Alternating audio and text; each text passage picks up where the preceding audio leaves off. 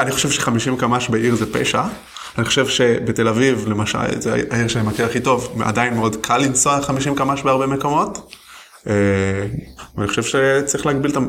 בתוך העיר אין שום סיבה שמישהו ייסע מעל 30 קמ"ש חוץ מהרכבת התחתית.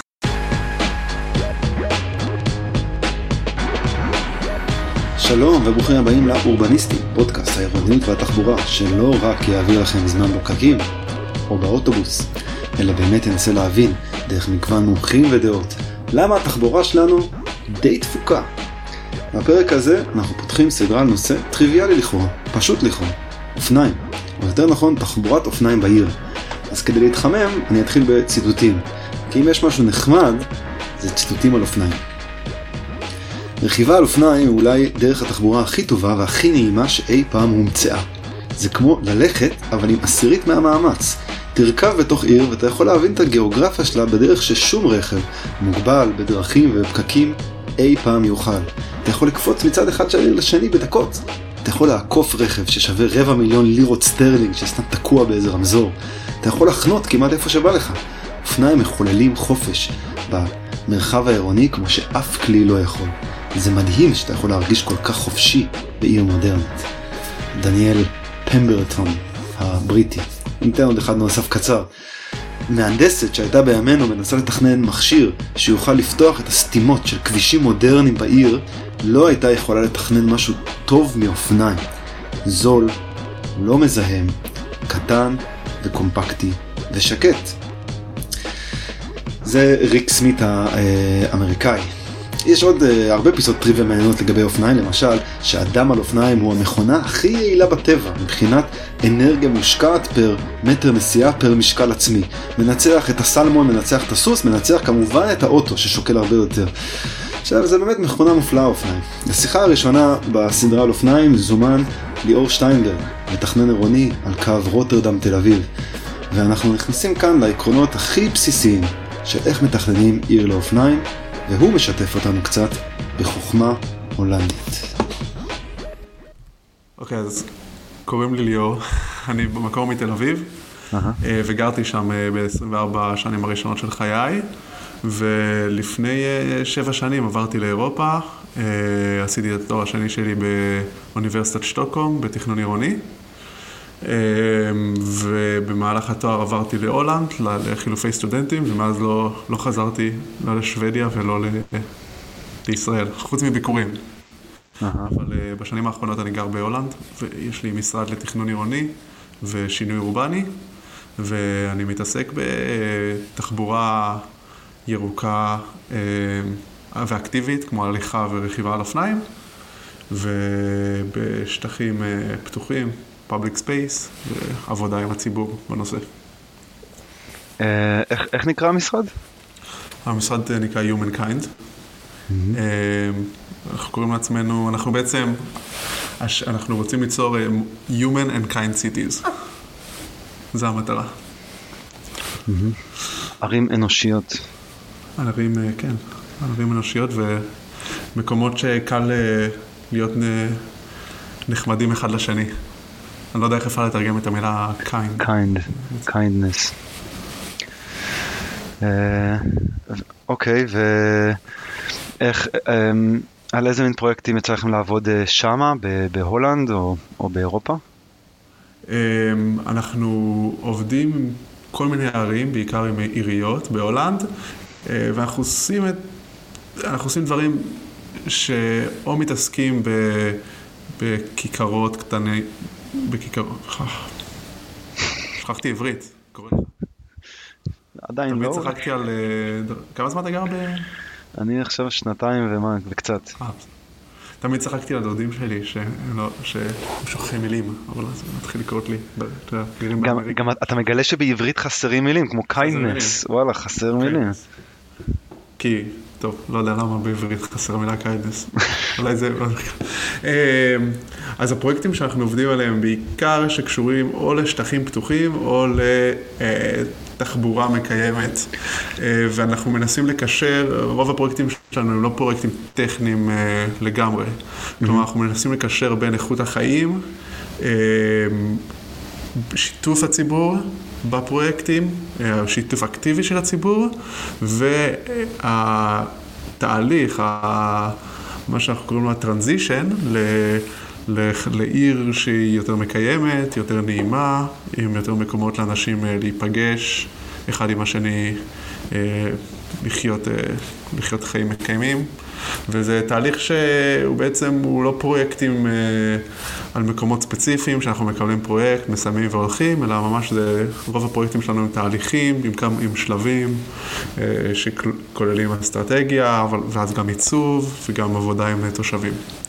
Mm-hmm. כאילו מין uh, כזה לוקחים אתכם עיריות לאיזשהו פרויקט הוליסטי, כשאתה מדבר על שטחים פתוחים אתה מדבר כאילו על המרחב הציבורי באופן כללי, איך עושים את המרחב הציבורי ליותר uh, טוב נכון. וגם מזמין לאנשים. האמת שהמרחב הציבורי זה מילה, זה מילה מעניינת, כי בכל שפה, בגלל זה אני אומר שטחים פתוחים, open space, אבל בעצם אתה צודק, המרחב הציבורי בכל שפה יש לזה... קונוטציה אחרת. קונוטציה אחרת, האם זה public space, open space, אבל אה, כן, אתה צודק, אה, המרחב הציבורי. כן. אה, השטחים פתוחים, בדרך כלל בארץ, זה המאבק על השטחים הפתוחים, זה כזה שטחי חקלאות או שטחים לא בנויים, זה בדרך כלל שטחים פתוחים. אוקיי, אתה צודק, נכון, אז אני כן. מדבר על השטחים הציבוריים, והקונטקסט שאנחנו עובדים עליו הוא בערים, בעיקר בערים צפופות, ערים ממש אמיתיות, כפי שאני רואה אותם, פחות ב... בכפרים או בערים פחות צפופות. ו- ומה מה, מה מושך אותך כל כך בהולנד, או שזה היה במקרה? Uh, האמת שאני עברתי להולנד בשביל לעשות uh, סמסטר שקשור רק באופניים, ואני הגעתי לעיר בצפון המדינה, שנקראת חרונינגן, mm-hmm. עיר בערך בגודל של נתניה, מבחינת תושבים, 200 אלף תושבים, ואני הגעתי לשם במקרה, אה, אבל אה, גיליתי עולם ומלואו בתחום תכנון האופניים. זה בעצם, אני חושב שביחד עם אוטרכט ואולי קצת עם אמסטרדם, אה, זה בעצם בירת האופניים העולמית. אני מדבר על מרכז העיר, יש בו נסיעות, בעצם לא מרכז העיר, כמעט כל העיר, כמות הנסיעות באופניים במודל ספליט זה 65 אחוז. 65. מדובר על, מדובר על עיר שבעצם יש בה, אופניים זה המרכז שלה, ואופניים גם, אה, האופניים החיו את העיר. אה, מעיר שבשנות ה-70 הייתה עיר כמעט מתה, עם מרכז עיר אה, ללא חנויות, לעיר שפשוט סגרה את עצמה למכוניות והפכה לפשוט למכה לאופניים. שם פשוט התאהבתי, התאהבתי בעניין תכנון האופניים, הבנתי שיש כל כך הרבה מה ללמוד, ופשוט נשארתי נשארתי בהולנד, התחלתי לעשות פרויקטים שקשורים בנושא. אה, זה באמת, אה, להבנתי, יש כאילו ככה בעולם האופניים יש אה, שתי ערים או שתי מדינות מרכזיות כזה שכולם מסתכלים עליהן, אחד זה הולנד ואמסטרדם וערים נוספות והשני זה קופנהגן. כשיש ביניהם איזשהו הבדל, כי קופנהגן תמיד הייתה עיר לאופניים, בעוד אמסטרדם עשתה איזשהו, מה... אמסטרדם או הולנד בכלל עשו מהפך בשנות ה-70 כזה, זה נכון? בערך. אה, נכון, קודם כל, ההבדל, נכון, זה, זה נכון שבדנמרק לא הייתה את הנפילה הגדולה שהייתה ב, בהולנד, אבל שתי ערים, או שתי המדינות, אה, היו מדינות של, עם הרבה אופניים לפני מלחמת העולם השנייה. בעצם אחרי המלחמה, אה, אה, בעיקר כי הרבה מקומות בהולנד נהרסו במלחמה, אה, וגישה ניאו-ליברלית לתכנון, והעובדה שההולנדים מאוד טובים בתכנון וביצוע. Mm-hmm. בעצם בשנות ה-60 הם ממש השמידו את תרבות האופניים המתכננים בהולנד, וזה קרה בכל הערים, כולל איפה שעכשיו אנחנו כישראלים מבקרים, באמסטרדם, מקומות שנראים לנו חמודים והיסטוריים, הרבה מהם, הרבה מהם נהרסו. כשאתה אומר השמידו זה אומר... פתח... שמו אוטוסטרדות ופתחו רחובות רחבים למכוניות. הרחיבו, הרחיבו רחובות, ייבשו אה, תעלות, ממש ייבשו אותם עם מים ובנו מעליהם כביש, אה, הרסו בתים. אה, הרסו בניינים בשביל להרחיב, אה, להרחיב את הכבישים, ועיר כמו רוטרדם, שזו העיר שהכי נהרסה במהלך המלחמה, בעצם רוב הערים, רוב הערים ההיסטוריות של הולנד לא נהרסו, אבל רוטרדם הושמדה לפני שלא, הופצצה, בעצם מרכז העיר הופצץ על ידי הגרמנים לפני שהולנד נכנעה נכנעה. לנאצים, וכשרוטרדם נבנתה מחדש בשנות ה-50 וה-60, היא נבנתה על ידי חזון ניאו-ליברלי, חזון סביב המכוניות, וההולנדים הצליחו לעשות את זה בצורה די מדהימה, כלומר, ממש בעוד במקומות אחרים בעולם, תמיד היה קצת בעיה בתכנון, וחלק מהדברים הישנים נשארו. רוטרדם פשוט נבנתה בצורה מושלמת לפי הרעיון של עיר סביב המכוניות. מעניין, אני חושב שזה קרה בעוד כמה ערים שהופצצו חזק במלחמת העולם השנייה. פה באנגליה מדברים על העיר קובנטרי, שהייתה בירת אופניים. כי כאן היו כל, בקובנטרי היו כל היצרנים של האופניים, ריילי. ואז, אבל העיר נהרסה ותכלס לא, לא ככה הצליחה לחזור. אולי עכשיו היא מנסה לחזור להיות עיר אופניים. כן, זה, זה ללא ספק, אם מסתכלים גם על אה, מזרח אירופה, המון ערים שהופצצו, ובהרבה מקומות זה באמת אכן קרה. מה שמיוחד בהולנד זה בגלל הכסף הרב שהיה כאן, והיכולת התכנונית וההיסטוריה התכנונית של המון שנים, הם אפילו עשו את זה מאוד טוב, או מאוד רע, אבל הם הצליחו ב... ברצון שלהם לבנות אה, ערים כל, כל, כל כך מתוכננות אה, למכונית. ו- ואז מה... מה, מה גרם להם לשנות את הגישה? תראה, אני, אני לא היסטוריון, אז אני לא, אני לא זוכר את התאריכים ואת כל האירועים, אבל היו שני, שני אירועים בעצם גדולים שקרו אה, בש, בשנות ה-70 ולאחר מכן, ושני האירועים הגדולים היו ה, קודם כל עלייה בכמות, ה, בכמות התאונות ופגיעה ב, בעיקר בילדים, mm-hmm. אה, שהתחיל אה, איזשהו... אה, תנועה של הפגנות, אה, להפסיק עם אה, מה שהם קראו לו רצח הילדים. Mm-hmm. זו תנועה שהתחילה באמסטרדם, שבעיקר הובלה על ידי ילדים ואימהות, שהובילו את המהלך. והדבר השני שקרה זה משבר הנפט הגדול, שגרם לכך שבהולנד היו צריכים בימי ראשון, היה אסור לנסוע ב... היה אסור לנסוע במכוניות, בעצם היה כזה יום כיפור כל יום ראשון, כולם רכבו על אופניים, גם ב, ב, בכבישים המהירים, וזה שני תהליכים שגרמו להולנד אה, אה, להבין שהם צריכים להוריד את התלות שלהם במכוניות. אה, ואז איזשהו מעגל קסמים כזה, ברגע שמגיעים יותר אופניים, צריכים לבנות יותר, יותר, יותר שבילים, וברגע שיש יותר שבילים יש פחות מקום למכוניות, וזה איזשהו מעגל קסמים שנגמר בזה שעכשיו אנחנו רואים איזשהו מרוץ חימוש בין כל הערים, למי יש את השביל הכי מהיר והכי נוח והכי, והכי הרבה, הרבה אופניים. וזה בעצם, אם אני חוזר לקופנהגן, זה בעצם ההבדל בין הולנד ל...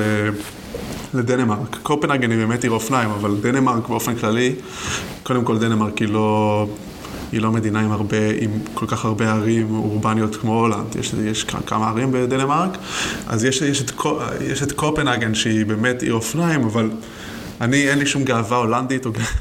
לא, לא באמת אכפת לי, אני לא, אני, אני לא רב, לא אכפת לי מי, מי יותר טובה. אבל... אני חושב שמה שבהולנד אה, קורה זה שזה איזשהו פתרון הוליסטי. אה, וקופנהגן זה איזשהו משהו שנבנה עם... זה אה, עמוק בתרבות שם בקופנהגן. כן, אבל זה גם, אה, אני, אני חושב שזה פתרון שכל רחוב נראה קצת שונה, וכל פתרון הוא שונה, זה לא איזשהו פתרון הוליסטי, ויכול להיות שזה באמת עמוק בתרבות, ואנשים רגילים לזה. ומה mm-hmm. שיפה בהולנד, שדרך שבה שזה נבנה היא כל כך הוליסטית, שגם היא מאוד אינטואיטיבית, פשוט נוח ובטוח. ואני חייב להגיד שבתור מישהו שמבקר בקופנהגן, ואוהב את קופנהגן, אני רואה הרבה קסדות, אני רואה הרבה אנשים עם קסדות, שבשבילי זה סימן לעיר שהיא לא בטוחה לגמרי לאופניים. אה, ובהולנד, אה, אם רואים קסדה, יודעים שמדובר בתייר. הבנתי. Uh, טוב, האמת גם שבקופנהגן בדרך כלל יהיה, זה, זה נתיב, זה לא שביל מסומן כזה צבוע בצבע אחר כמו בהולנד, זה בדרך כלל נתיב בכביש. נתיב סגור אמנם. כן, אני לא יודע מה, האחוזים, אגב, אני לא חושב שנתיב הוא דבר רע ב... ברוב, רוב שביל האופניים בהולנד הם... בעצם רוב אה, התשתית לרכיבה בהולנד היא או נתיבים או פשוט אה, עירוב, עירוב אה, הנתיב עם המכוניות. הבעיה היא, אם הבעיה עם נתיב היא אם הוא ליד כביש סואן, או כביש עם הרבה, או כביש עם, עם מהירות נסיעה גבוהה למכוניות, או כביש עם המון מכוניות. Mm-hmm. וזה נכון שהייתי ב... כש, כשרכבתי בקופנהגן כמה פעמים, יש הרבה פעמים שרוכבים על נתיב ליד מכוניות יחסית מהירות, mm-hmm. אבל uh, זה גם משהו שקורה בהולנד, זה כאילו, זה, זה איזושהי אבולוציה שבהתחלה זה שמים נתיב כי יותר קל, ולאט לאט uh, איפה שצריך עושים את ההפרדה הפיזית, mm-hmm. אבל... Yeah, אני לא, אני לא בא, כאילו, אין לי ביקורת על קופנהגן, אני חושב שצריך ללמוד מכל, צריך ללמוד מכל עיר, וקופנהגן מאוד טובים בקידום וב marketing, ונראה לי ש... שזה מעולה. Uh, האמת גם יש עוד אולי מודל לאופניים, אני בעוונותיי גם גרתי בסין וגרתי בעיר שבדיוק התפתחה באותה תקופה אז היו בה הרבה נתיבי אופניים והיה כאילו אנשים נסעו באופניים בטירוף, אופניים זה היה, זה אני חושב שקצת נהרס בשנים האחרונות בסין, בסין זה גם היה נתיב סגור. אמ, בלי, לא, לא קראו לזה שביל אופניים, פשוט קראו לזה, זה הנתיב שאנחנו סוגרים במין פלסטיקים כאלה בצד של הכביש, בכל, בכל כביש, כמעט בכל כביש היה נתיב כזה. אני חושב רגע שיש עלייה גדולה בסין, אז סין היא עוד דוגמה למדינה שהיה בה המון אופניים, mm-hmm. נעשה בגלל אה, תכנון לרכב פרטי, ואני לא יודע על איזה עיר בדיוק אתה מדבר, אבל יש שם עלייה, ושם הם אה, אשכרה. אני, אני מדבר על אה, קונמינג. לא שמעתי עליה אף פעם, אבל בטח יותר גדולה מישראל. נכון, היא כמעט עשרה מיליון אנשים. אבל כן, זה, אני חושב שהגישה, לפחות ממה שאני רואה, לא ביקרתי בסין, אה, מה שאני רואה, הגישה הסינית, לפחות לפי אה, תמונות וכל מיני מידע שאני מקבל, ומתכננים הולנדים שעבדו בסין, mm-hmm. היא גישה של יותר להסתכל על האופניים כ... כאמצעי תחבורה כמו מכונית, כלומר, highways, אה, שבילים מהירים אה, שאפשר להעביר בהם הרבה אנשים. זה, זה לפחות מה שאני, מה שאני מבין מתכננים הולנדיים. אני חושב שהגישה האירופאית או ההולנדית היא ממש להסתכל על האופניים כאיזושהי הרחבה של המדרכה. כלומר, פשוט הולך רגל מהיר שהוא חלק מה, מהמרקם העירוני. וזה גם, אני חושב, הגישה שצריכה להיות בישראל, לעומת, לעומת מה ש... פרויקטי ענק שאני רואה בסין, אבל אני חייב להודות שאני לא מכיר מספיק טוב את הקונטקסט הסיני. כן, האמת שאני גם אה, לא כל כך, אה, כאילו, העניין הוא בסין זה שהיא, אם אתה מדבר שהולנד התחילה להיהרס עבור הרכב הפרטי בשנות ה-70, סין הרסה בשנות האלפיים המאוחרות עבור הרכב הפרטי, כאילו הם כבר יכלו לדעת. אבל זה באמת אה, סיפור אחר. האמת שזה מעניין מה שאתה אומר באמת איפה כדאי לשים שבילים והגישות ה... השונות. אמ, אנחנו רואים אה, באמת כל מיני אה, ערים שמנסות להיות, כאילו יש, יש יותר ויותר, יש יותר ויותר דחיפה לשים ערים, לשים, סליחה, אופניים בכל הערים, גם בישראל. אמ, ומה מה לפי דעתך, לפני שאולי ניכנס לכל הגישות ואיך שזה עובד, מה, מה לפי דעתך הדברים הכי חשובים אה, כדי להפוך עיר לעיר שבה אופניים ייקחו חלק מרכזי בתור אמצעי תחבורה. אז אנחנו יכולים להיכנס לתשתית, ואני יכול להגיד בקצרה שהתשובה בתשתית זה שצריכים אה, לבנות רשת ושבילים ונתיבים בטוחים ונוחים לכל הגילאים ולכל היכולות.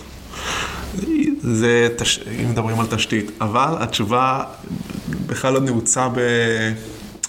התשובה בכלל לא נעוצה בתשתיות, או תשתיות הן משהו שצריך, הם, הם יאפשרו רכיבה, אבל התשובה היא נעוצה ב, בכל הדברים, בכל האלמנטים האחרים של עירוניות, שהם צפיפות, עירוב שימושים, מרחקים קצרים בין מקומות מגורים ליעדים.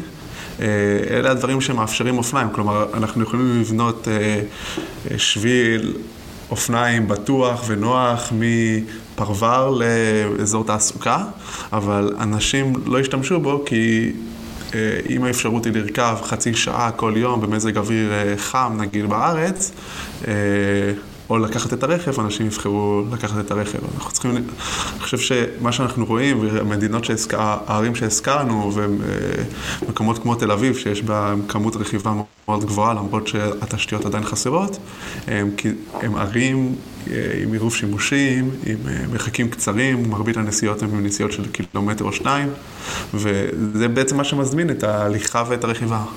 Mm-hmm. אה, כי באמת, אה, מה, מה, מה המרחק הממוצע של נסיעת אופניים שהיא לא, לא לצורך טיול, אלא נסיעת אופניים שהיא לצורך עבודה או לצורך קניות או כאלה? אז אגב, זה, זה עוד נושא מעניין בהולנד, okay. כי אוקיי. אה, כמו שבאלסקה אני חושב, יש להם אה, הרבה מילים לשלג, להבדיל לסוגי שלג, okay. אז אוקיי. גם בהולנד יש שני, שני מילים ל, לאופניים, לרכיבה על אופניים, לרוכב, יש לפעולה של רכיבה, יש את ה fietsen, שזה הבן אדם שפשוט רוכב על אופניים לעבודה, לפעולה יומיומית, uh-huh. ואת ה wielrennen, שזה משהו כמו... אה, זה האופני, האופני מרוץ, שבעצם אופני מרוץ. מי שעושה את זה עבור ספורט. בדיוק, אז uh, אנחנו מדברים, אני מדבר כאן על fietsen, על הרכיבה, אה, שזה גם מה שאני אוהב, אני לא, אני לא חובב טור דה פרנס ואני ממש לא רוכב אה, בשביל ספורט. אני מדבר על הרכיבה שלוקחת אותך לבית קפה הקרוב, לעבודה או ללימודים.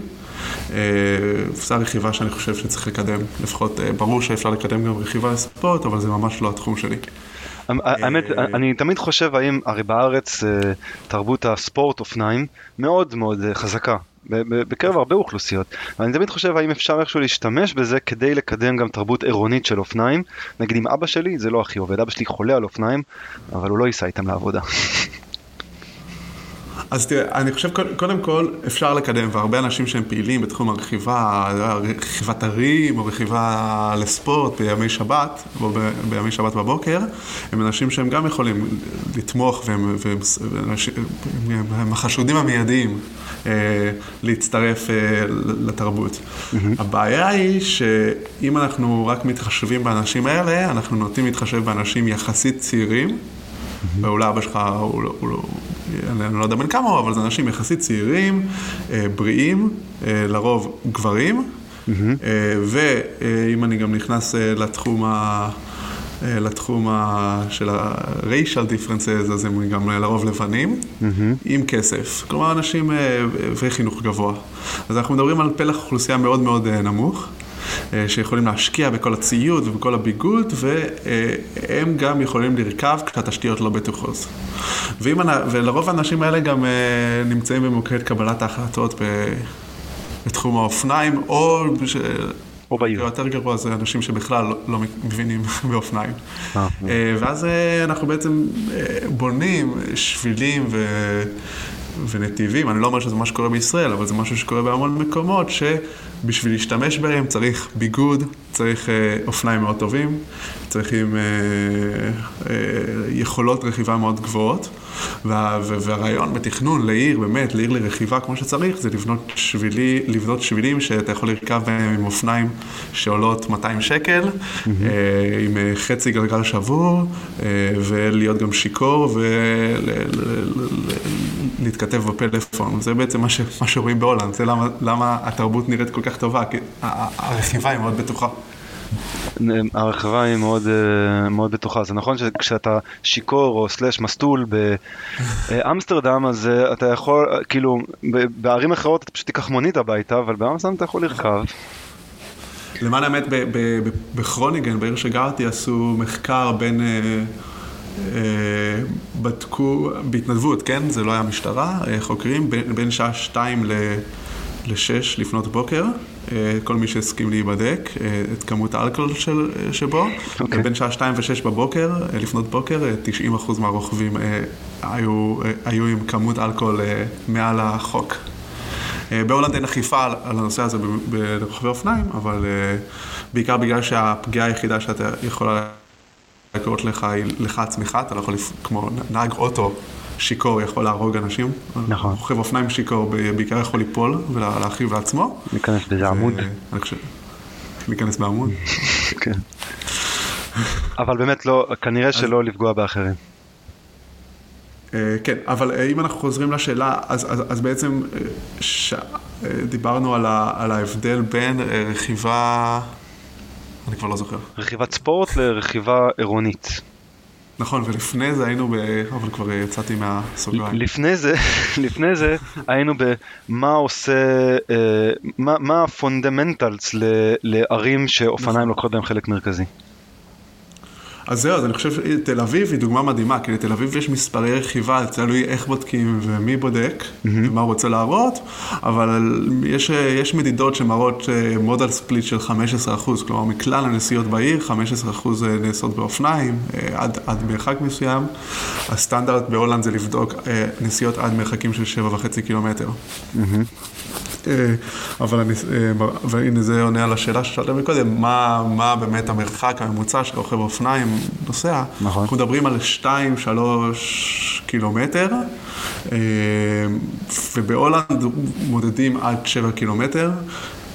7 קילומטר במזג אוויר נוח, זה נסיעה של חצי שעה, זו נסיעה יחסית רגועה. מעל זה כבר אנחנו מדברים על נסיעות ארוכות, כאן נכנסים כל העניין של אה, אופניים חשמליים בהולנד, זה, זה, זה כבר משהו אחר, תכנון אחר. האמת, אתה יודע מה, בוא, אה, רציתי לראות את זה יותר מאוחר, אבל בוא רגע נדבר על זה.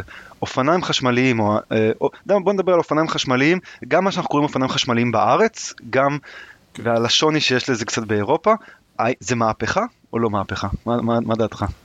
קודם כל זה, מה...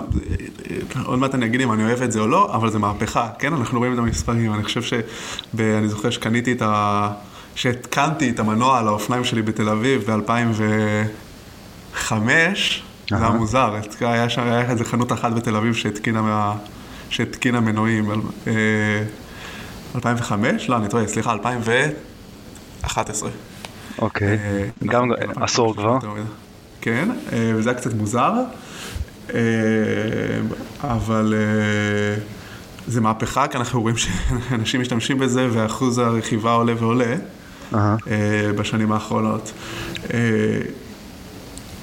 האופניים החשמליים בישראל, הם, הם, יש, יש להם שתי, שתי בעיות. הבעיה הראשונה שאין פיקוח על הייצור, או, על, על, על ייצור של הרבה מהם, או על, על המהירות, והרבה מהם הם פשוט, יש להם גלגלים יותר מדי קטנים, ונוסעים במהירות יותר מדי גבוהה, mm-hmm. והקצה של האופניים החשמליים האלה, או המקרה קצה שלהם, זה הקורקינט החשמליים, שיש להם גלגלים מאוד מאוד מאוד קטנים, והם יכולים להגיע למהירות מאוד גבוהה, פשוט מאוד מסוכנים. אה, וגם בהם אנחנו רואים שמרבית המשתמשים, אנשים יחסית צעירים, אה, שמוכנים לקחת את הסיכוי, ואגב, יותר גברים, אה, יותר גברים מנשים. Mm-hmm. שזה... אני לא ראיתי בשום מקום, ב, אה, לא יודע, באירופה או, או במקום אחר, לא ראיתי כזה אופניים שאתה יכול לפתוח מצערת ולעוף כמו שקורה בישראל. לא ראיתי כזה. כן, לא. יש איזה, יש, החוק פשוט, פר... אני לא יודע אם החוק פרוץ או אכיפה פרוצה, אבל יש איזה שהוא... אה, זה בעיה, כי פשוט אה, הכלי הוא, הוא כלי מדהים אה, מבחינת הנוחות שלו, וכמה נוח להגיע ממקום למקום, והוא זול והוא חשמלי, אבל אה, אם לא יאכפו, אם לא יאכפו את הנושא הזה ויגבילו את המהירות, ובהולנד יש הגבלת מהירות על אופניים חשמליים, אז אנחנו... מה, מה המהירות? מה ההגבלה? זה תלוי ומשנים את זה, אבל על השביל אופניים עצמו, או לפחות במרחב העירוני, אסור לרכב יותר מ-30 קמ"ש. יפה, אה, זה הגיוני. אה, אבל לטוסטוסים, לטוסטוסים מותר לרכב על השביל אופניים. בהולנד, בהולנד טוסטוסים גם אה, לא צריכים לחבוש קסדה. כלומר, זה סוג של אופניים חשמליים, וגם הם צריכים להיות מוגבלים ל-30 קמ"ש, כמובן שזה לא קורה. ובאופן כללי, מאוד מאוד קשה, זה, אנחנו יכולים להיכנס לזה אחרי זה, על, על, על הקשר בין אופניים למכוניות בעיר. מאוד קשה לבקש מאנשים עם מנוע להיות מוגבלים למהירות נמוכה, אם המכשיר עצמו, אם, ה, אם הרכב עצמו לא מוגבל, אה, מהמוגבל בעצמו. כלומר, אנחנו בונים, אה, אנחנו, בונים תשתיות אה, נסיעה ורכיבה שמאפשרות נסיעה מהירה. אנחנו בונים, אנחנו מוכרים כלים שמאפשרים את זה, כלומר, זה כמעט זה, זה, זה, זה לא ריאליסטי לבקש נגיד מנהג מכונית, עם מכונית, אתה יודע, נפח מנוע ש... גדול, מכונית חדשה, לבקש ממנו לרכב עד 30 קמ"ש בעיר. פשוט מאוד מאוד קשה. השאלה היא, האם אפשר, אה, הרי אני מכיר שיש קריאות, באירופה בעיקר, אה, הרי היום יש לך GPS, אתה יכול שהמכונית תוגבל במהירות שהיא יכולה להגיע לפי סוג הדרך שהיא נמצאת בו, ולפתור את העניין של עבירות. הנושא המצחיק הוא שזה כבר קורה, זה קורה למשל עם קורקינטים חשמליים בתל אביב, הקורקינטים השותפים מוגבלים, מוגבלים, אבל אה, קרה לך, בפועל. על, על אבן גבירול פתאום הקורקינט מאיץ, מגיע לאיזה, כן, מגיע לאיזה 10 קמ"ש, ואני מבין שעל אבן גבירול כנראה בגלל שהשביל אה, אופניים שם הוא קצת אה, קקמייקה, אז uh, מורידים את המהירות משום מה. כן, יש שם איזשהו ג'ו פנסינג כזה, שפשוט uh, ברגע שנכנסים לאזור, הדבר המצחיק, אני, אני אגב תומך בזה, הדבר המצחיק שיש כאילו זה, כל הדברים, כל ה... ההחלטות והפעולות שאנחנו עושים על קורקינטים חשמליים ואופניים חשמליים וכל הכעס וה, והכתבות, הם, הכל טוב ויפה, אבל אנחנו כאילו מתעלמים מהפיל שבחדר, שהוא מכוניות. אה, אם היינו רוצים לטפל במהירות של הכלים שבאמת הורגים אנשים, היינו צריכים אה, קודם כל להפעיל את ה-GPS הזה על מכוניות. אה, ולהגביל את המכוניות שלא ייסעו ביותר מ-30 קמ"ש, אבל בסדר, כאילו... זה, שלא ייסעו יותר מ-30 קמ"ש ברחובות קטנים, 50 קמ"ש בתוך העיר, 70 קמ"ש או 80 או 90 קמ"ש שזה, כאילו אפשר, לה, אפשר להגביל אותם, לפתור את העניין של זה, אבל הם, יש לובי חזק של מכוניות, הם לא ייתנו לעשות את זה. תראה, אני יכול עוד פעם לתת דוגמה מהולנד, כן. שגם בו יש לובי חזק של מכוניות, והמפלגה השולטת כבר אה, הרבה שנים היא המפלגה היותר ימנית כלכלית, שתומכת ברכבים, ובבניית עוד ועוד אה, כבישים מהירים. ולפני כמה שבועות עבר כאן חוק שבתוך ערים בהולנד אסור לנסוע יותר מ-30 קמ"ש. אז אני, אני, אני, אני חושב ש-50 קמ"ש בעיר זה פשע. אני חושב שבתל אביב, למשל, זה העיר שאני מכיר הכי טוב, עדיין מאוד קל לנסוע 50 קמ"ש בהרבה מקומות. גם בעיקר בערב, ואני חושב שצריך להגביל את ה... בתוך העיר אין שום סיבה ש... שמישהו ייסע מעל 30 קמ"ש חוץ מהרכבת התחתית. אה, יש מצב, אבל אה, אז אתה צריך לתת לאנשים באמת דרך מאוד נוחה אחרת ומהירה להגיע. אני, אני לא יודע איך זה בהולנד, אבל ב, בלונדון יש, אה, יש לך כאילו תמריץ מאוד חזק להשתמש באופניים. התחבורה הציבורית היא אה, לא כזאת זולה, רכב זה לא דבר כזה זול, ואופניים מתחרות מבחינת זמן ההגעה כמעט לכל מקום בשניהם, גם ברכב וגם בתחבורה ציבורית. אפילו הרבה פעמים מנצח את הרכבת התחתית אופניים, בגלל, במיוחד אם אתה, יש לך קצת הליכה לתחנה. אמ, ובתל אביב? בתל אביב אני מניח שגם, לא? מנצח לתחבורה ציבורית. ברור. עכשיו זה העניין, בלונדון התחבורה הציבורית היא אשכרה טובה, אז נכון. אה, אה, זה שהאופניים מנצחים את התחבורה הציבורית זה סימן טוב לאופניים, בתל אביב זה לרוב תעודת עניות לתחבורה ציבורית, נכון. אה, ובערים כמו, נגיד בכרוניגן, כשבשנות ה-70 עשו את השינוי הגדול, ועברו מעיר שמוטת רכב לעיר לתחבורה, לאופניים, בעצם עשו איזשהו שינוי בנתיבי הנסיעה שיגרום לכך שכמעט כל נסיעה בעיר תמיד תיקח יותר זמן באוטו מאשר באופניים. אה, ולכן ההחלטה לרכב על אופניים היא לא, היא לא בגלל שההולנדים הם, אה, הם אנשים שיותר אוהבים לרכב או שהם אה, דואגים לאיכות הסביבה יותר מהישראלים, פשוט עושים את ההחלטה בגרשיים האגואיסטית והנוחות העצמית פשוט יותר מהר להגיע מכל מקום לכל מקום באופניים מאשר באוטו. אמ, האמת שהולנד היא קצת כאילו, יש, יש לה כמה נתונים שמזכירים את ישראל, היא מדינה קטנה עם כמה מטרופולינים כאלה, אה, צפופה יחסית, כאילו אם מסתכלים על ישראל בלי המדבר היא קצת דומה להולנד. נכון. אה, וכאילו, אז ההחלטה לעבור לאופניים היא קצת uh, פשוט, ב, אין, אין מה לעשות, אי אפשר בעיר, ב, במדינה כזאת צפופה, אי אפשר uh, להסתמך רק על רכבים. ותראה, אני חושב ש... שהבנו את זה, אני, בפרקים הקודמים שלך ראיינת הרבה על, ה... על הרכבת הקלה, אני חושב שהרכבת הקלה, הרכבות הרגילות, אוטובוסים חשמליים ו... ואופניים, וכמובן בראש הפירמידה הליכה ברגל, mm-hmm. ויצירת מקומות אה, שבסופו של דבר, ניסיון ליצור מקומות שבהם אנחנו לא צריכים אפילו את, את, את המטרו, לא צריכים אה, להשתמש כל יום בתחבורה ציבורית, אלא יכולים פשוט ללכת ברגל לעבודה או לרכב באופניים לבית ספר. זה, זה הדרך היחידה שנצליח לחיות בגוש דן, בכלל במדינה בשנים, בשנים בעתיד. אמ, כן, האמת שראיינתי כבר, וזה עדיין לא עלה, ראיינתי את יואב לרמן. בגלל לרמן הלכתי ללמוד תכנון עירוני, אגב. אני חושב שגם אני. בגלל הבלוג, נכון? TLV1. אני חושב, ש... אני חושב שלא מעט אנשים בישראל מאוד הושפעו מהבלוג הזה לפני uh, עשר שנים. כן, זה היה, זה היה לרמן ו... ו... ו... ויודן רופא אולי. אז אמ, איך, בעצם איך אנחנו מתכננים עיר אופניים אה, מאפס. זה, זה מה שקורה ברוב הערים בעולם בסופו של דבר. בסופו של דבר יש קב... כמה קבוצות שרוכבות. אה, דיברנו על החבר'ה שרוכבים בשבת בבוקר, דיברנו על המכורים לדבר, או הצעירים שיש להם אופניים חשמליים, או, או אין להם מספיק כסף אה, אפילו להשתמש בתחבורה הציבורית. אבל אנחנו רוצים למשוך את כל הקבוצות. אנחנו רוצים לבנות עיר שמאפשרת אה, גם אה, לסבתא וגם לנכד, לרכב אחד ליד השני. אה, ואני חושב, מה, מה שיפה בגישה ההולנדית, שיש איזשהו, הם משתמשים בחמש עקרונות של איך עיר אופניים, בעצם איך הרשת, רשת האופניים צריכה להיות בנויה, הם משתמשים בחמשת בחמישה עקרונות, והם בוחנים את הפרויקטים לפי העקרונות האלה. אוקיי. Okay. אז אני יכול לעבור על העקרונות, אה, אני יכול לתת, אה, לנסות להיכנס לדוגמאות, מה זה אומר, אבל... אה, אני, אני אשמח, אני בטוח. בעצם ה...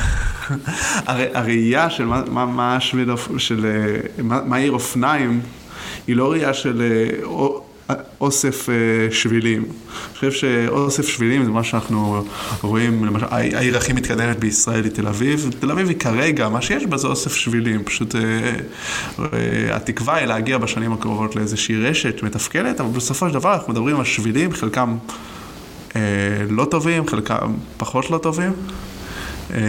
חלקם הם צבע על המדרכה.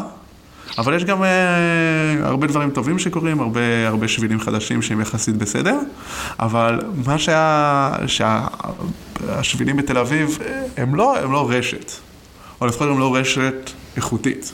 של, אה, של שבילים, שזה מה שבונים עכשיו בלונדון. ואיך אנחנו רואים את ה... איך אנחנו רואים את, את הדבר הזה? אנחנו רואים את זה בעיקר בצמתים. כלומר, יש לנו כל מיני שבילים שפשוט אנחנו לוקחים נגיד נתיב חנייה או נתיב, אה, נתיב אה, בכביש או חלק מהמדרכה, אנחנו בונים שביל, אבל השביל לא מתחיל בשום מקום ולא נגמר בשום מקום, פשוט נעלם כשאנחנו מגיעים לצומת, mm-hmm. ואז אה, זה מאוד נחמד לרכב על שביל, אפילו אם הוא שביל טוב, אבל אם הוא, הוא מפסיק באמצע, אז אנחנו הפסדנו, אבל אנחנו הפסדנו, ואנחנו בעיקר מפסידים את, עוד פעם, אנחנו חוזרים כל פעם לסבתא ולנכד, שלעולם לא ירכבו בעיר אם אה, השביל פשוט נעלם באמצע והם פתאום צריכים אה, אה, לרכב או על המדרכה או על, ה, או על, ה, על הכביש עם המכוניות בצמתים. אז ו... הראייה שלך בתור מתכנן היא תמיד אל הסבתא והנכד. הסבתא והנכד, או הסבא והנכדה, אפשר להסתכל על זה מכל כיוון, אבל כן, להסתכל בעצם על ה... אני ממש מסתכל על, על אימא שלי ועל אחיין שלי, אתה יודע, בני, אה, הוא בן שמונה והיא מעל שבעים, וזה ממש מה שאני מסתכל, על אה, האם הם יכולים לרכב. אה, ובישראל כרגע המצב הוא ש... הדור, דור הסבים והסבתות לא יכולים לרכב כמעט, אלא הם עושים את זה בפארק, וילדים יכולים לרכב בעיקר אה, על המדרכה, וצריך לצעוק להם תמיד אה, לעצור, לעצור כשהם מתקרבים ליציאה מחנייה או למעבר חצייה. כן. אה, וזה בעצם העיקרון הראשון, אני חושב, מבחינת תכנון אופניים, זה הלכידות הזאת. ה... זה, זה לא אוסף ספורדי של uh, תשתיות, אלא לכידות, ו- ואני תמיד מעדיף שערים יתחילו בשכונה אחת, במקום אחד, במרכז אחד, מאשר uh, פשוט uh, לבנות שבילים. שלא מחוברים לשום דבר, והסיבה העיקרית, ואני חושב שאנחנו רואים את זה בערים כמו תל אביב, שזה ערים שיש להם פוטנציאל מאוד גדול להיות ערים מובילות מבחינה בכלל כל מרכז, מרכז הארץ. זה שאנחנו, לא רק שאנחנו בונים שבילים שהם לא מספקים, אנחנו גם נורא מעצבנים את, אה, את כל שאר משתמשי הדרך. אנחנו פוגעים מאוד בהולכי הרגל, כי, כי אופניים עולים על, על המדרכות, שזה הכי גרוע, לפגוע בהולכי הרגל, שהם המשתמשים הכי חלשים במרחב הציבורי, mm-hmm. אבל אנחנו גם פוגעים ב, גם בבעלי המכוניות, אנחנו מורידים חניות בשביל לבנות שבילים לא טובים, ואז הם אה, טועים ובצדק, למה עשיתם את זה בשביל שביל שלא מתחבר לשום מקום? ומאוד קשה לה... שאף אחד לא משתמש בו. שאף אחד לא משתמש בו, אה, ומאוד קשה, מאוד מאוד קשה להגן על פרויקטים כאלה מבחינה פוליטית, mm-hmm. שזה בעצם הדבר הכי חשוב, אה, תמיכה פוליטית, מאוד קשה להגן על פרויקטים כאלה כשמבזבזים מקומות חניה או מורידים מקומות חניה על שבילים לא טובים. צריך להתחיל מהמרכז, מהמקום שיש בו את הצפיפות הכי גדולה, ולרוב גם גרים בו האנשים שהכי... שהם לרוב רוכבים יותר, כי הם נוטים להיות יותר צעירים, הם נוטים אה, להיות אה, אולי אפילו יותר אה, מחוברים למהפכה הירוקה, לרוב זה סטודנטים ואנשים צעירים ואנשים שעוד אין להם מכונית, כלומר זה אנשים שלא צריך לשכנע אותם למכור את המכונית, אלא אנשים שכבר עדיין אין להם מכונית, ולהתחיל שם, ושם אני חושב שצריך לעשות... שני דברים הכי, הכי חשובים, שהם גם עוד שני אלמנטים בעקרונות ההולנדיים, אז דיברנו על הלכידות, אנחנו צריכים ליצור, אה, אנחנו צריכים ליצור רשת, אנחנו יכולים לדבר מה זה רשת, אבל רשת בטוחה ונוחה. ובתוכה זה בעיקר הורדת החיכוך עם כל, עם הולכי הרגל ועם כלי הרכב, פשוט לפתור את החיכוך. אה, כרגע החיכוך הכי גדול בתל אביב הוא על המדרכות, המדרכות העיר שהן פשוט סכנת נפשות, ועל, אה, ובצמתים. ושוב פעם, אנחנו צריכים לשאול את עצמנו לא רק האם השביל הוא נוח לסבתא ולנכד, האם גם אחרי שהתקנו את, הש, את, את, את תשתית האופניים, האם המדרכה היא בטוחה לסבא ולנכד. זו השאלה הראשונה. אה, אנחנו רוצים, אה, בבטיחות, אנחנו רוצים להוריד את המהירויות של, אה, של כלי הרכב מסביב. זה, זה הדרך הכי, הכי טובה אה, למשוך עוד אופניים. ואיך אתה מוריד, איך אתה מוריד את המהירויות של, של שאר החבר'ה? בסופו של דבר, מהירויות של רכב, השאלה כאן מלבד אכיפה ושלטים שרשום עליהם 30 או סימונים ששמים על הכביש, אנחנו מדברים על שאלה גיאומטרית. מכוניות יכולות לנסוע מהר כשהכבישים הם רחבים וישרים. אה, ובהמון מקומות עדיין בארץ הכבישים הם ישרים ורחבים ויש הם, אם תחשוב על זה, בהרבה מאוד אה, ערים בארץ, אם נוסעים אה, בערב, אפשר להגיע אפילו ל-70 קמ"ש במרכז העיר. בכיף, דיברת על נתניה. אפילו יותר שם. והעניין היא, כשמגיעים למהירויות שהן מעל, אה, מעל 30 קמ"ש, כלומר עד 30 קמ"ש אנחנו יכולים לערב, לעשות עירוב בין האופניים ל... בין האופניים, ואנחנו יכולים די בבטחה, ובעיקר אם אין נפח תנועה גדול, אנחנו יכולים די בבטחה לערב נער שירכב על השביל, אם, אם אוטו נוסע שם בין 20 ל-30, זה עדיין בטוח. Mm-hmm. ברגע שאנחנו עוברים את ה-30 קמ"ש ומתקרבים ל-50, אנחנו צריכים לעשות הפרדה. והפרדה ממש פיזית, כלומר, במקום נתיב אופניים, אנחנו נבנה שביל שהוא מופרד עם איזושהי הפרדה, או עם קונוסים, או עם אה, ממש אה, סוג של הגבהה, מדרכה, או אבן שפה. וכאן אנחנו, זה, זה מתחיל להיות מאוד קשה במרכזי הערים הצפופים. הצפופות, המרכז צפוף, הצפופות. כאן, כאן מתחיל המלחמה על, המלחמה על השטח. נכון, ועל השטח הזאת, הרבה פעמים חבל לעשות אותה, כי אנחנו יכולים בעצם ליצור, אה, אה, אנחנו, אנחנו, אנחנו צריכים לעשות כמה דברים ש... שיגרמו לכך שגם המהירויות ייסעו, כלומר אנחנו צריכים להצר את, הרחוב, את הרחובות, אבל הצרת רחובות היא לא מספיקה, אנחנו צריכים גם אה, להוריד את נפח התנועה. אני חושב שכל מי שרכב בתל אביב בשעות של פקק וניסה לרכב על הכביש, הוא גילה את הדבר הכי נורא, שאנחנו רואים, אנחנו, אתה, אתה צריך להידח, לרכב בין מכוניות שעומדות בפקק ו, ונוסעות לאט, כלומר אתה לא, זה לא שאתה רוכב ומאחוריך יש מכונית ולפניך יש מכונית, אלא אתה מנסה להידחס ב, בין כולם, אה, וזה הכי גרוע. אתה נושם את כל הגזים שלהם ואתה מפחד שמישהו יפתח עליך דלת. וחם. והדלת יכולה להיפתח מכל כיוון, כי לפעמים אה, אחד הנוסעים יורדים, ולפעמים אה, מישהו חנה, וגם אנשים מנסים להיכנס לח, לחנייה, וזה בעצם, זה, זה המצב הכי גרוע אה, של רכיבה בתוך העיר. וכאן בעצם נכנס אולי, אני חושב, האלמנט הנוסף ש, ש, ש, שהוא מאוד מאוד בולט בהולנד, ודיברתי עליו מקודם גם בכרוניגן, הוא הישירות. אנחנו רוצים לגרום למצב שבהרבה מאוד רחובות פתאום יש איזשהו... אוקיי, עיקרון העל הוא שאנחנו רוצים שהרכיבה שה... באופניים תהיה תמיד בדרך הקצרה ביותר. הרכיבה הבטוחה והנוחה תמיד תהיה בדרך הקצרה ביותר. בעוד המכונית עושה דרך ארוכה. בדיוק. וה...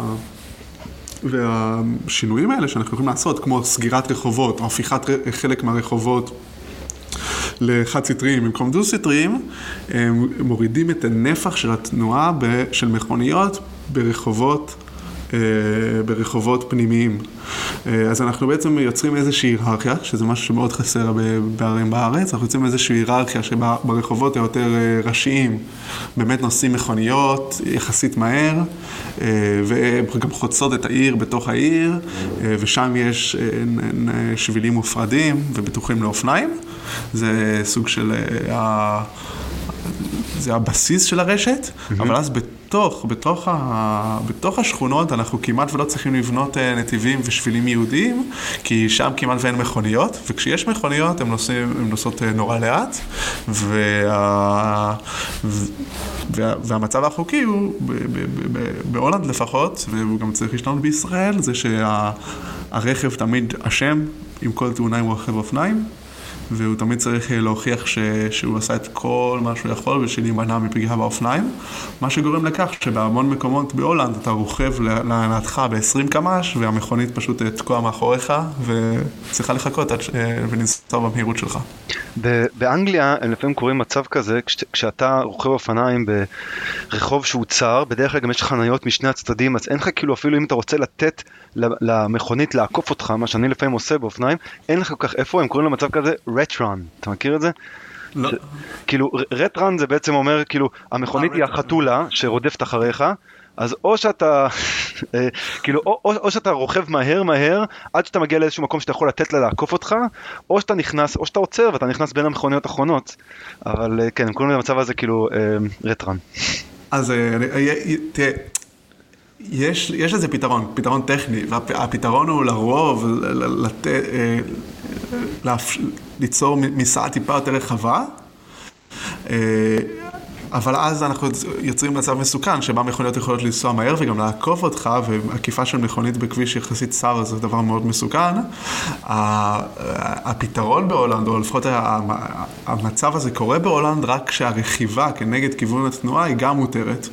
ואז בעצם המכונית שוב פעם נוסעת מאוד לאט, כי לאופניים יש גישה בשני הכיוונים. אה, ואופניים נוסעים אל מול המכונית ועם עם כיוון המכונית, אה, אבל כשהמכונית כן רוצה לעשות את העקיפה, אפשר תמיד, אה, אה, וזה קורה הרבה פעמים, אתה שומע את המכונית מאחוריך, אז אתה טיפה נצמד לימין ונותן למכונית לעבור, ואז המכונית טיפה עולה על ה... טיפה נוסעת בצד השמאלי של הנתיב. מעניין. האמת ש... וגם כאן אנחנו מבינים שיש עניין חד סטריות. כשרחוב הוא חד סטרי למכונית או לתנועה מוטורית, והוא לא חד סטרי, לא להולכי רגל ולא להולכי אופניים, זה מצב מאוד טוב. נכון. כן. זה מצב אה, מאוד טוב, אנחנו חוסכים הרבה, אנחנו חוסכים הרבה מקום בעיר אם אנחנו... עושים... אגב, כשאני מדבר על חד סטריות, אני לא מדבר על אף אחד אה, רחובות שיש בהם שני נתיבים, אה, אחד לכל כיוון, שני נתיבי נסיעה אחד לכל כיוון, להפוך אותם ל... ל... חד סטרים עם שני נתיבים. אנחנו, אנחנו תמיד מדברים, כי, כי זה אפילו יותר גרוע, mm-hmm. כי אז מהירויות הנסיעה אפילו עולות.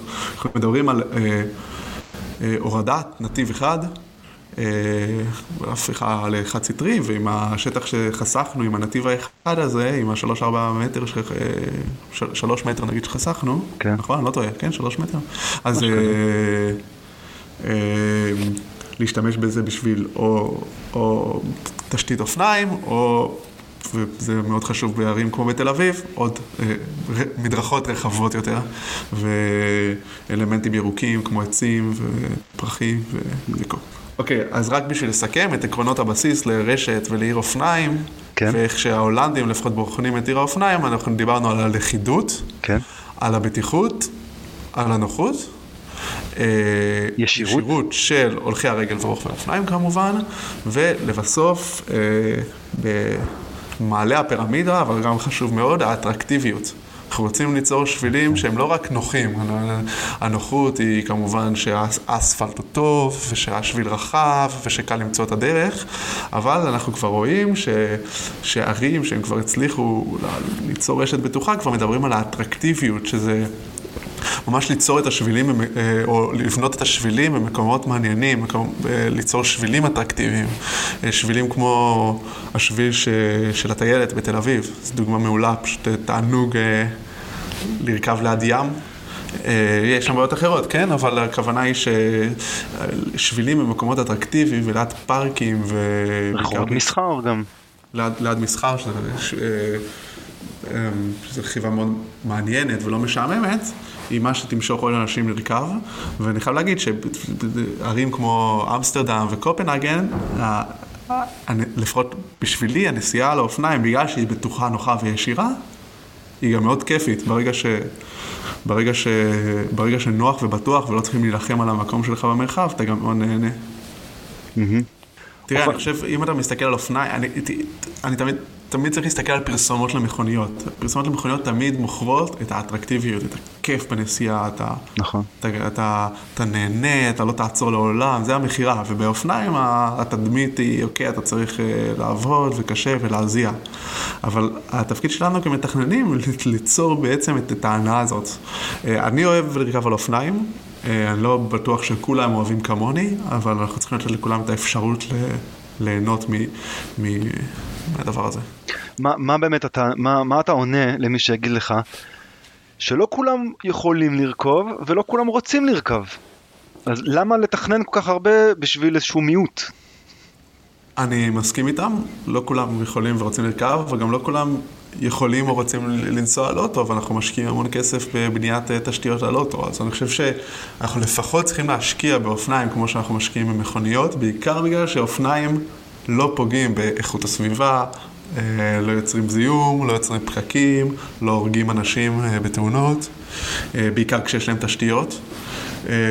ואני חושב שהטענה היחידה נגד אופניים יכולה להיות שאנשים נפגעים על המדרכות. ואני חושב שהתשובה לזה היא שאנחנו חייבים לבנות תשתיות מופרדות לאופניים בשביל שיפסיקו להרוג אה, ולפגוע בבני אדם.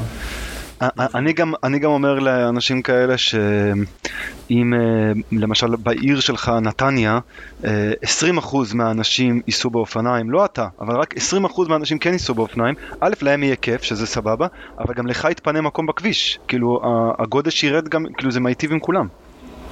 נכון, אגב, הולנד היא אחת המדינות עם, אה, אה, למרות כמות אה, החזקת הרכב מהגבוהות במערב, עם... גודש נמוך. כמות הפקקים, גודש מאוד מאוד מאוד נמוך. וכן, אני חושב שתענוג לי, תענוג לנהוג, לנהוג בין ערים בהולנד. נורא לנהוג בתוך ערים בהולנד, כי יש הרבה אופניים שקופצות עליך, אבל תענוג לנהוג בין ערים.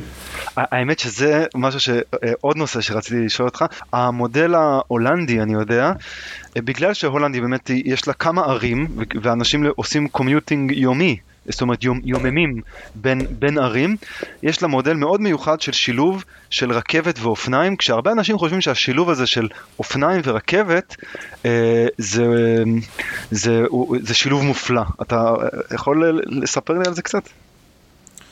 אז קודם כל בהולנד אומרים שיש הרבה ערים, אבל בהולנד בעצם יש עיר אחת, אה, הרנדסטאד, שזה, אה, שזה בעצם המטרופולין של הולנד, הוא מטרופולין אחד גדול של, אה, אני חושב, עשרה, עשרה מיליון אנשים, או שמונה מיליון אנשים. אוקיי. Okay. והוא כולל בתוכו את אמסטרדם, את רוטרדם, את האג ואת אוטרכט, ארבעת הערים הגדולות של הולנד, ואת כל הערים הקטנות באמצע, שיש שם את ליידן, ויש שם כל מיני ערים. חאודה וכל מיני ערים באמצע. מה, מה המרחקים ו... ביניהם?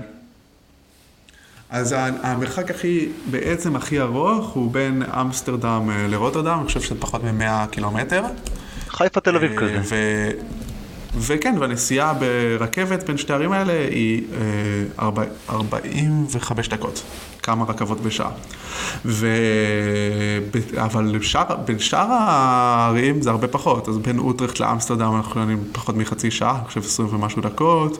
אה, בין האג לרוטרדם, האג ורוטרדם זה ממש אותה עיר, יש בה באמצע את דלפט, אבל אפשר ממש לרכב את, את זה וכמעט לא יוצאים משטח בנוי. אה, ואנחנו מדברים על אה, רבע שעה, אני חושב, ברכבת, אה, ושש רכבות בשעה, שעכשיו יעלה לשמונה רכבות בשעה, כלומר אפילו לא צריך לחכות. ובעצם הגישה של, של ואז, ואז יש כמה ערים בחוץ, שדיברנו על כרוניגן מקודם, יש את איינדובן ומאסטריכט וניימיכן, כל מיני ערים כאלה של בין 100 ל-200 אלף תושבים, שהן טיפה יותר גדולות. גדולות בחוץ, שגם אל, אליהן יש אה, אה, תשתית, תשתית, רכב, אה, תשתית רכבת טובה, אה, אבל מרבית הנסיעות נעשות אה, למטרופולין הזה, לאזור אמסטרדם, לאזור רוטרדם והאג, וכמובן בינו, ו, וזה מאוד נפוץ, שנגיד בני זוג גרים יחד, וכל אחד עובד בעיר אחרת, והם גרים בעיר שלישית, או גרים, אה, לפחות אחד מהם עובד מחוץ לעיר, והשני עובד בתוך העיר. Mm-hmm. ומה שבעצם קורה זה שהנסיעות של אנשים שלא משתמשים ברכב פרטי, הם לרוב... אה, אופניים לתחנת הרכבת, אז רכבת ליעד, ומתחנת היעד עוד פעם אופניים, והבעיה בזה זה שכולם מתחילים לקחת את האופניים שלהם ברכבת. על הרכבת. שזו בעיה מאוד קשה. על הרכבת. שזו בעיה מאוד קשה, שגם קורית ברכבת ישראל, בעיקר בשעות השיא, שנהיה צפוף, ואפשר רק לעלות אופניים מתקפלות, ולכן הולנד, אה, בעצם חברת הרכבות ההולנדית מפעילה את זה. אה, יצרה איזושהי מערכת שיתופית של, אה, של אופניים שנקראת אובפיץ, כאילו אופני התחבורה הציבורית, שזה זה, זה איזשהו, יש תחנת אופניים שיתופיים כמעט בכל תחנת רכבת בהולנד, שמה שאתה, אתה בעצם נוסע, אתה רוכב עם האופניים שלך לתחנה, למשל אתה גר ברוטרדם, אתה מחנה בתחנה בחניוני ענק שנבנים מתחת לתחנות. אנחנו מדברים על עשרת אלפים מקומות אופניים, או עשרים אלף מקומות אופניים, תלוי מיני... גם תמיד כשאני רואה את הווידאוים של המקומות האלה, כי אני אף פעם, הייתי באמסטרדם, אבל לא, לא, לא חוויתי את זה, ש... אתה נכנס, הארכיטקטורה של התחנה, אתה, אתה מגיע עם האופניים ישירות מהרחוב ישר לחניון ומשם ישר לרציף. כן, זה התח... איך שההולנדים בונים תחנות, זה תמיד הדבר הכי קרוב לרציף, זה תח... תחנת ה... האופניים, חניית האופניים, ורק אז מגיעים המטרו והטראם, ורק בסוף בסוף יש איזה חניון למכוניות, שזה זה כבר נושא שיחה אחרת, התחנות בהולנד, לעומת תחנות בישראל, וגם המיקומים שלהם, אבל רק אסיים שאחרי שרכבת עם האופניים, החנית, עלית ישר ממש, ב, לרוב ההחלפה מחניית האופניים לכניסה לרכבת, אני מדבר איתך על חמש דקות, ממש, אתה מגיע כבר והרכבת מגיעה, כשאתה מגיע ליעד, שם מחכה לך או האופניים האופניים של הרכבת. שזה להשכרה. להשכרה, אתה יכול להשכיר אותם ל-24 שעות, שבעצם אתה משתמש בהם לכל היום, או הרבה מקרים אה, מחכים לך הזוג, הזוג הנוסף שלך שאתה מחזיק בעיר ה... בעיר היעד, שזה לרוב אה, זוג אה, יותר רעוע ויותר זול, uh-huh. שיש לך שם ואתה משאיר אותו שם בסוף שבוע. פשוט זה, זה הנסיעה לעבודה של הולנדים רבים. אני חושב ש... אני לא זוכר את האחוזים, אבל אני חושב שיותר מ-50% מנוסעי הרכבת מגיעים לרכבת עם אופניים. 50 אחוז. יותר, אני חושב שאנחנו מדברים אפילו קרוב ל-70, אבל אין לי את המספרים. בטח, בטח זה גם תלוי באיזה תחנה וזה, אבל זה, זה מרשים מאוד. אני גם, תמיד כשאני חושב על השילוב הזה של, אה, ואני גם לפעמים יצא להשתמש באופניים ואז רכבת, כי אופניים זה, כשמדברים על אה, בעיית המייל הראשון אחרון, כאילו להגיע לתחנה, אופניים הם הפתרון הכי טוב, יש פתרונות אחרים, אבל במיוחד כשהמרחק הוא לא מרחק הליכה, זה, זה הפתרון. ואז, ורכבת, זה, זה, זה הפתרון לנסיעה בין עירונית, כאילו אין דבר יותר טוב מרכבת, כאילו אין גודש, אין שום דבר. ואז השילוב הזה ביניהם, ואם, ואם החיבור יוצא פיקס, כמו שעושים אותו בהולנד, אה, כן, אני אגב, אתה אמרת שלא ביקרת, אז קודם כל אתה מוזמן, אתה פשוט יכול לקפוץ על הרכבת, אבל זה גם די מדהים, אתה יכול... הייתי, הייתי על הרכבת מלונדון, זה כיף גדול. אתה רוכב באופניים, נכנס לרכבת ויוצא בלונדון, מרוטרדם ללונדון, זה פשוט אה, מדהים. אה, מה שלי יש על השולחן זה זה, אני, אה, כשדיברנו על איך עושים שכונה שתהיה יותר טובה להליכה ולרכיבת על אופניים, אז בלונדון הקורונה גרמה לזה שבהרבה הרבה מקומות, ואני מדבר עוד מעט גם עם רפאל היום, אז בלונדון עשו מאמץ מאוד מאוד גדול, לא רק שבילי pop-up, שזה גם עניין שעשו בקורונה, אלא גם לסגור רחובות, להפוך רחובות לחד סטריים, ולסגור רחובות אולי לזמנים שונים, ואז, ויש התנגדות, זה לא, זה לא עובר פשוט, במיוחד בשכונה, אני גר בשכונת איזלינגטון, שזו שכונה אה, לא הכי מגניבה, היא קצת, אה, אז אה, כאן, זה אני קיבלתי, קיבלתי את זה מ... אה, מאנשים ברחוב, uh, undemocratic road closures, כמו שאתה רואה, no to undemocratic road closures, no uh, to displaced traffic onto congested roads, אז הם, הם, uh, הם מתנגדים. בינתיים זה נראה שיש איזשהו, זה איזשהו מאבק בין uh, uh, עסקים שהם קצת יותר כאלה, יודע, כל הבתי קפה שמגישים את, ה, את הארוחת בוקר האנגלית, זה כזה מקום של קצת של זקנים וזה, הם מאוד כזה מתנגדים וזה וזה וזה, ואז יש לך את הבתי קפה ההיפסטרים, הם אה, הם דוחפים אה, לזה, אז זה נהיה קצת מלחמה כזאת. אה, אני חושב, אגב, אנחנו, אנחנו מקליטים את זה בזמן עדיין הספירה, ספירת הקולות בארצות הברית עוד לא, עוד לא נסגרה, ואני חושב שזה מאוד, מאוד מזכיר, זה איזושהי... זה שימוש ברטוריקה של אנט-דמוקרטי, כשכל המחקרים, כל הספרות מראה כמה לאפשר לעוד אנשים לרכב על אופניים, ללכת ברגל בצורה בטוחה, זה, זה הדבר הדמוקרטי, זה מה שמאפשר לאנשים מכל המעמדות וכל היכולות וכל הגילאים אה, להגיע לכל מקום. ואני חושב ש-60 אה, שנה של, כמה? 60-70 שנה של תכנון מוטה רכב פרטי, שבו אנשים למדו איך... אה, מה זה למדו? אנשים התרגלו שהם יכולים לחנות בכל מקום כמעט בחינם, או לגמרי בחינם, ולנסוע לכל מקום עם האוטו, זה פשוט אה, שינה את הדרך שבה אנחנו חושבים על מה זה המרחב הציבורי ולמי הוא שייך. זה אחלה של... אה, של פוסטר יש לך, אני לא יודע מה אתה מתכוון לעשות איתו.